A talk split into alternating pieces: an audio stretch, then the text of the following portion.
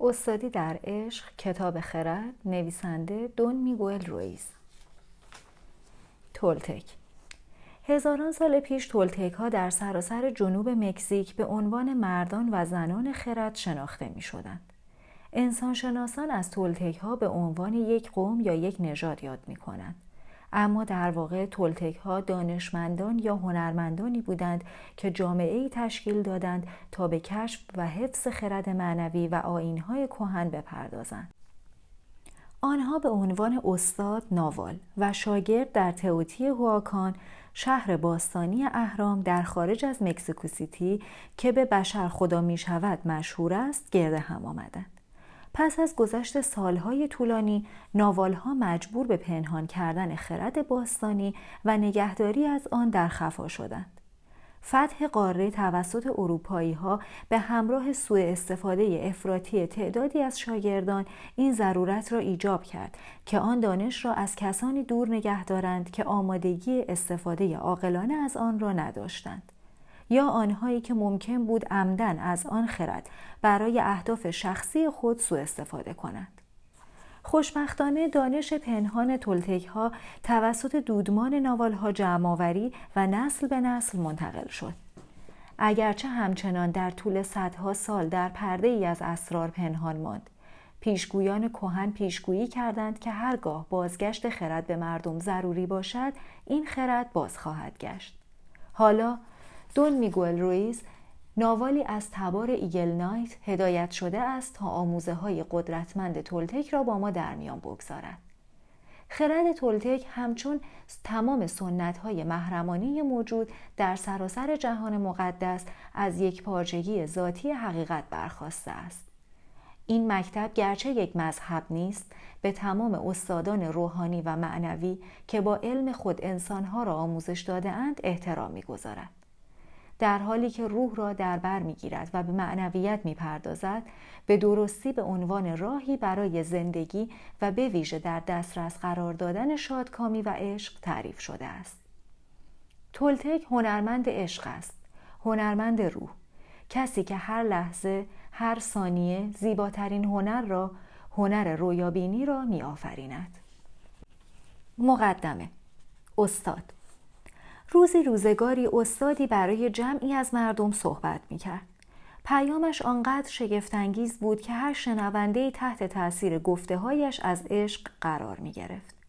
مردی در جمعیت بود که تمام حرفهای استاد را شنیده بود. او مردی بود بسیار معمولی اما قلبی بزرگ داشت. او آنقدر تحت تاثیر کلام استاد قرار گرفت که احساس کرد باید وی را به خانهاش دعوت کند. پس از آنکه استاد سخنرانیش را به پایان رساند مرد راه خود را از میان جمعیت گشود. در چشمان استاد نگریست و به او گفت می‌دانم که خیلی کار دارید و هر کسی خواهان توجه شماست. این را هم می‌دانم آنقدر فرصت ندارید که حرفهای مرا بشنوید. اما قلب من به قدری صاف و بیقلقش است و آنقدر برایتان عشق دارم که احساس کردم باید شما را به خانهام دعوت کنم. می‌خواهم بهترین غذا را برایتان فراهم آورم. انتظار ندارم که دعوت مرا بپذیرید اما میبایست حرفم را به شما می‌زدم. استاد در چشمان مرد نگریست و با زیباترین لبخند ممکن گفت هر چه می‌خواهی فراهم کن آنجا خواهم بود. سپس از او دور شد. با شنیدن این حرفها شادی درون قلب مرد صد چندان شد. به سختی می توانست انتظار خدمت به استاد و توصیف عشقش را به او بکشد. این می توانست مهمترین روز زندگیش باشد. استاد به خانه او می آمد. پس بهترین نوع اطعمه و اشربه را خرید و زیباترین لباسی را هم که می توانست تهیه کرد تا تقدیم استاد کند. سپس شتابان به خانه رفت تا برای پذیرایی از استاد هرچه در توان دارد فراهم آورد. او همه جای خانهاش را تمیز کرد. بهترین غذایی را که می توانست فراهم آورد و میزی زیبا برپا کرد.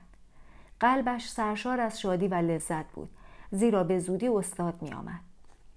مرد مشتاقانه به انتظار نشسته بود که کسی در زد. مرد در را گشود اما به جای استاد پیرزنی را یافت. پیرزن به مرد نگریست و گفت گرسنه‌ام. می توانی تکه نان به من بدهی؟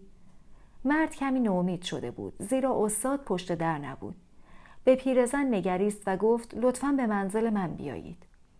آنگاه پیرزن را همان جایی نشاند که برای استاد فراهم آورده بود و به او غذایی را خوراند که برای استاد آماده کرده بود.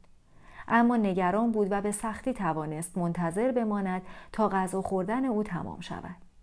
پیرزن که تحت تاثیر سخاوت مرد قرار گرفته بود از او تشکر کرد و رفت. مرد هنوز دوباره میز را برای استاد مرتب نکرده بود که کسی در زد این بار هم غریبه دیگر بود که از آن سوی صحرایی خشک و بی آب و علف می آمد. غریبه به چهره مرد نگریست و گفت تشنم می توانی چیزی برای نوشیدن به من بدهی؟ مرد دوباره کمی ناامید شد چون باز هم استاد نبود. با این حال غریبه را به خانهاش دعوت کرد و او را همان جایی نشاند که برای استاد تدارک دیده بود و از همان شربتی به او داد که برای استاد تهیه کرده بود. پس از اینکه غریبه از خانه او رفت مرد دوباره همه چیز را برای استاد آماده کرد. دوباره کسی در زد. وقتی مرد در را گشود با کودکی روبرو شد. کودک به مرد نگریست و گفت خیلی سردم است. می توانی رو اندازی به من بدهی تا بدنم را بپوشانم؟ مرد کمی ناامید شد زیرا باز هم استاد نبود. اما به چشمان کودک که نگریست در قلبش احساس عشق کرد. به سرعت لباسی را که برای استاد تدارک دیده بود آورد و آن را به بچه پوشاند. کودک خردسال از او تشکر کرد و رفت. مرد دوباره همه چیز را برای استاد آماده کرد و آنقدر منتظر ماند تا دیر وقت شد. وقتی فهمید که دیگر استاد نمی آید ناامید شد. اما بلافاصله استاد را بخشید. به خودش گفت می‌دانم که نمی توانستم انتظار داشته باشم آن استاد به خانه محقر من قدم بگذارد. با اینکه گفته بود می آید حتما موضوعی مهمتر او را به جای دیگر کشانده. استاد نیامد اما حداقل به من گفت که میآید و همین برای شادی قلبم کافی است. او به آرامی خوراک ها را از روی میز جمع کرد و به بستر رفت. آن شب در رویایش دید که استاد به خانهاش آمده است.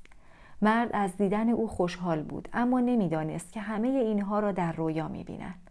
پرسید استاد تو آمدی؟ سر حرفت ماندی. استاد پاسخ داد بله من اینجا هستم اما پیش از این همینجا بودم. گرسنه بودم و تو برایم غذا آوردی.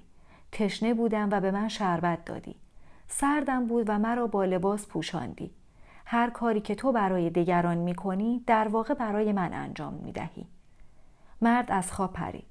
قلبش مالامال از شف بود زیرا فهمید که استاد به او چه آموخته بود.